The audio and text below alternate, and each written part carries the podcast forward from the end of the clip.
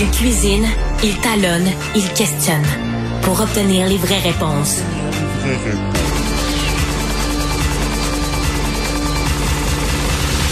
Du Trisac.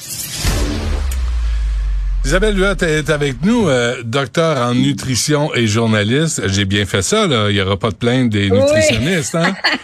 merci. Je pense que c'est bien correct aujourd'hui. C'est bon. Euh, merci d'être là, Isabelle, qui prend la relève de Joseph Facal, euh, qui s'est enfermé pour corriger les travaux d'étudiants. Appelez-le pas, ça n'est pas à sa porte, il va vous sauter d'en face. Donc, on va le laisser tranquille, on va lui parler plus tard. Isabelle, toi, tu vois, tu vois le printemps venir. Tu es une personne toujours positive et optimiste Hein? Mm-hmm. Mais euh, mais là, tu, tu, veux suggérer aux gens euh, comment comment mieux performer? Puis là, j'imagine tu parles de vélo, tu parles pas d'autre chose. Hein? Exactement, parce que bon, je vois les gens commencer à faire euh, du jogging, qui se préparent pour des demi-marathons, beaucoup de cyclistes qui commencent à circuler de plus en plus. Et là, on se dit, qu'est-ce qu'on mange avant, pendant après l'activité physique. je me suis dit, toi, tu es un grand sportif. non. Donc, euh, sûrement que Moi non plus, je suis pas une grande sportive.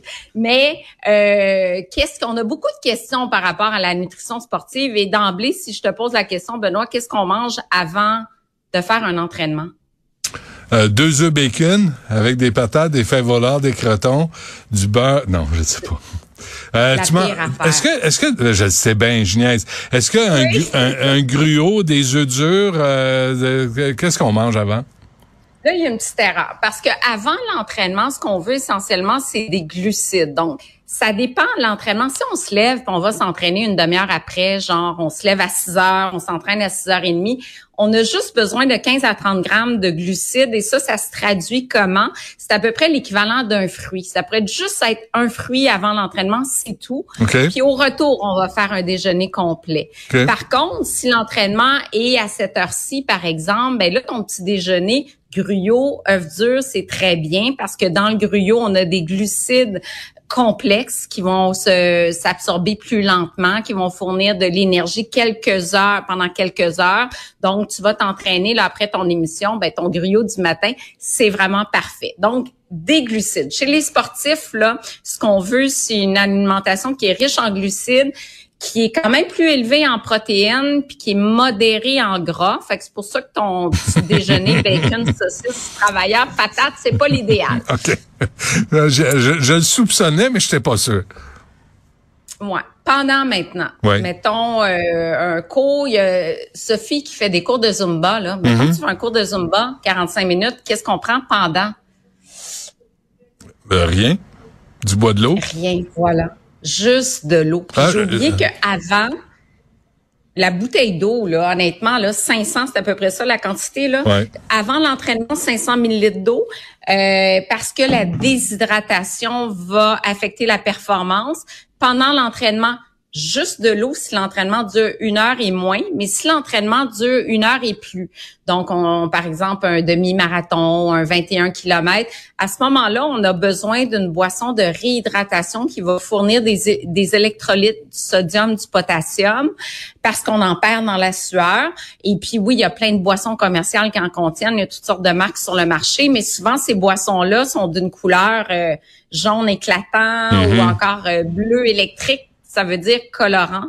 Donc, plus ou moins intéressant. Fait que j'irais vers une boisson maison. Mais le colorant, euh, ça. De jus Mais il y a rien dans le colorant, euh, Isabelle. Il y a pas, il y a pas, il y a du, tu sais, le sucre est inquiétant, mais le, le colorant, c'est pas inquiétant.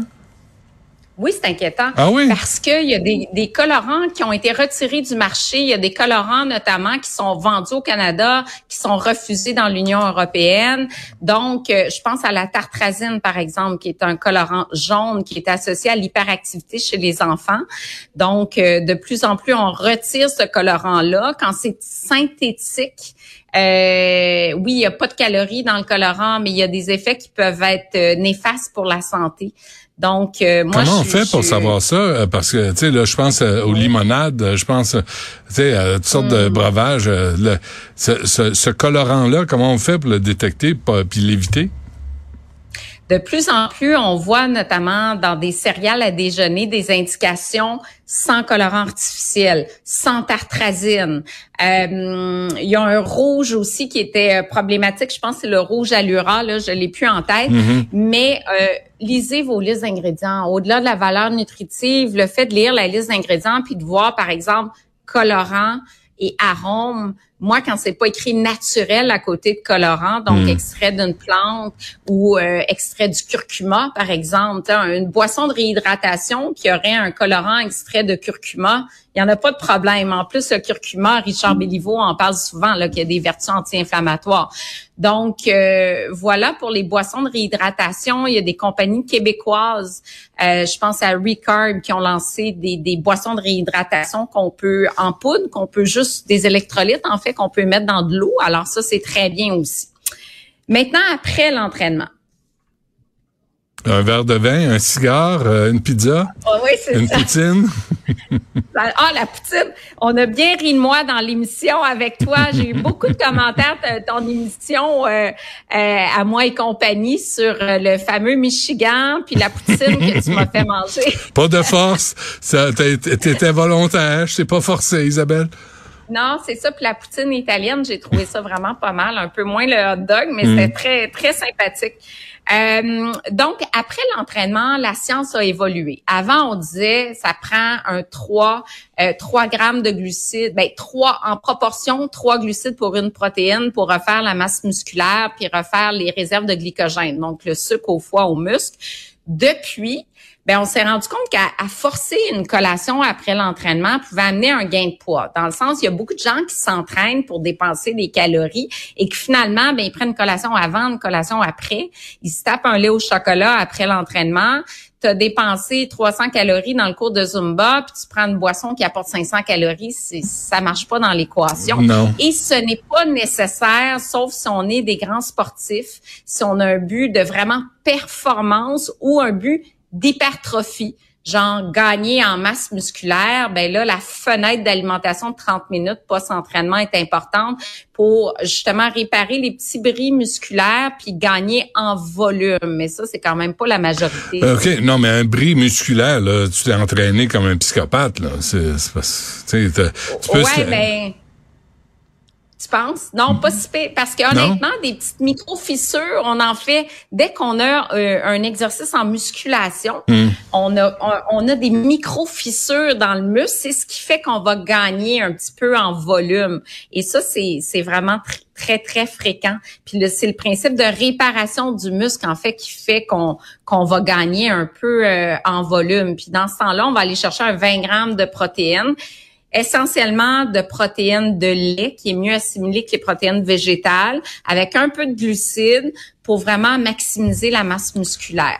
Mais dans le fond, là, ça- pour rendre ça simple, parce que je pense que ça, ça devient un peu compliqué, si tu fais un peu d'entraînement, moi, à un moment donné, je, je me suis rendu compte, je pense que c'est même toi qui m'avais dit ça, Isabelle, c'est que il y en a qui s'entraînent, puis ils se récompensent par la suite, puis dans la récompense, ben, tu- ça fait que tu t'es entraîné pratiquement pour rien.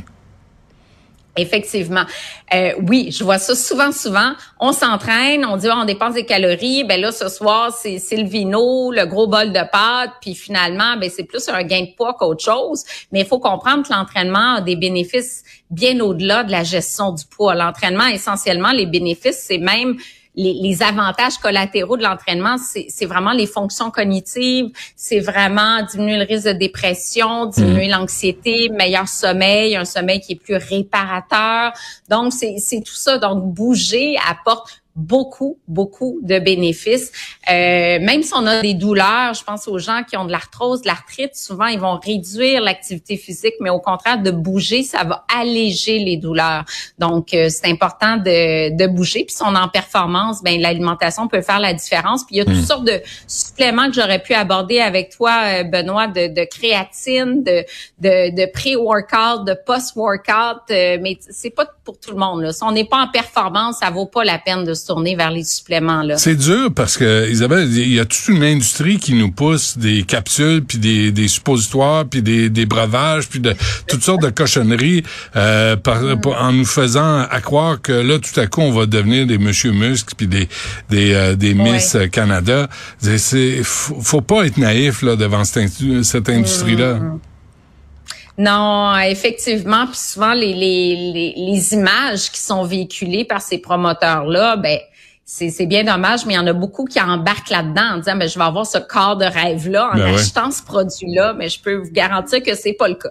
en tout cas, la fortune que j'ai dépensée là-dessus, moi, si tu savais. Non, ah, c'est bon. Oui, Isabelle Huot, merci pour ces conseils. À la prochaine. Un plaisir. Bye, Isabelle. À bientôt.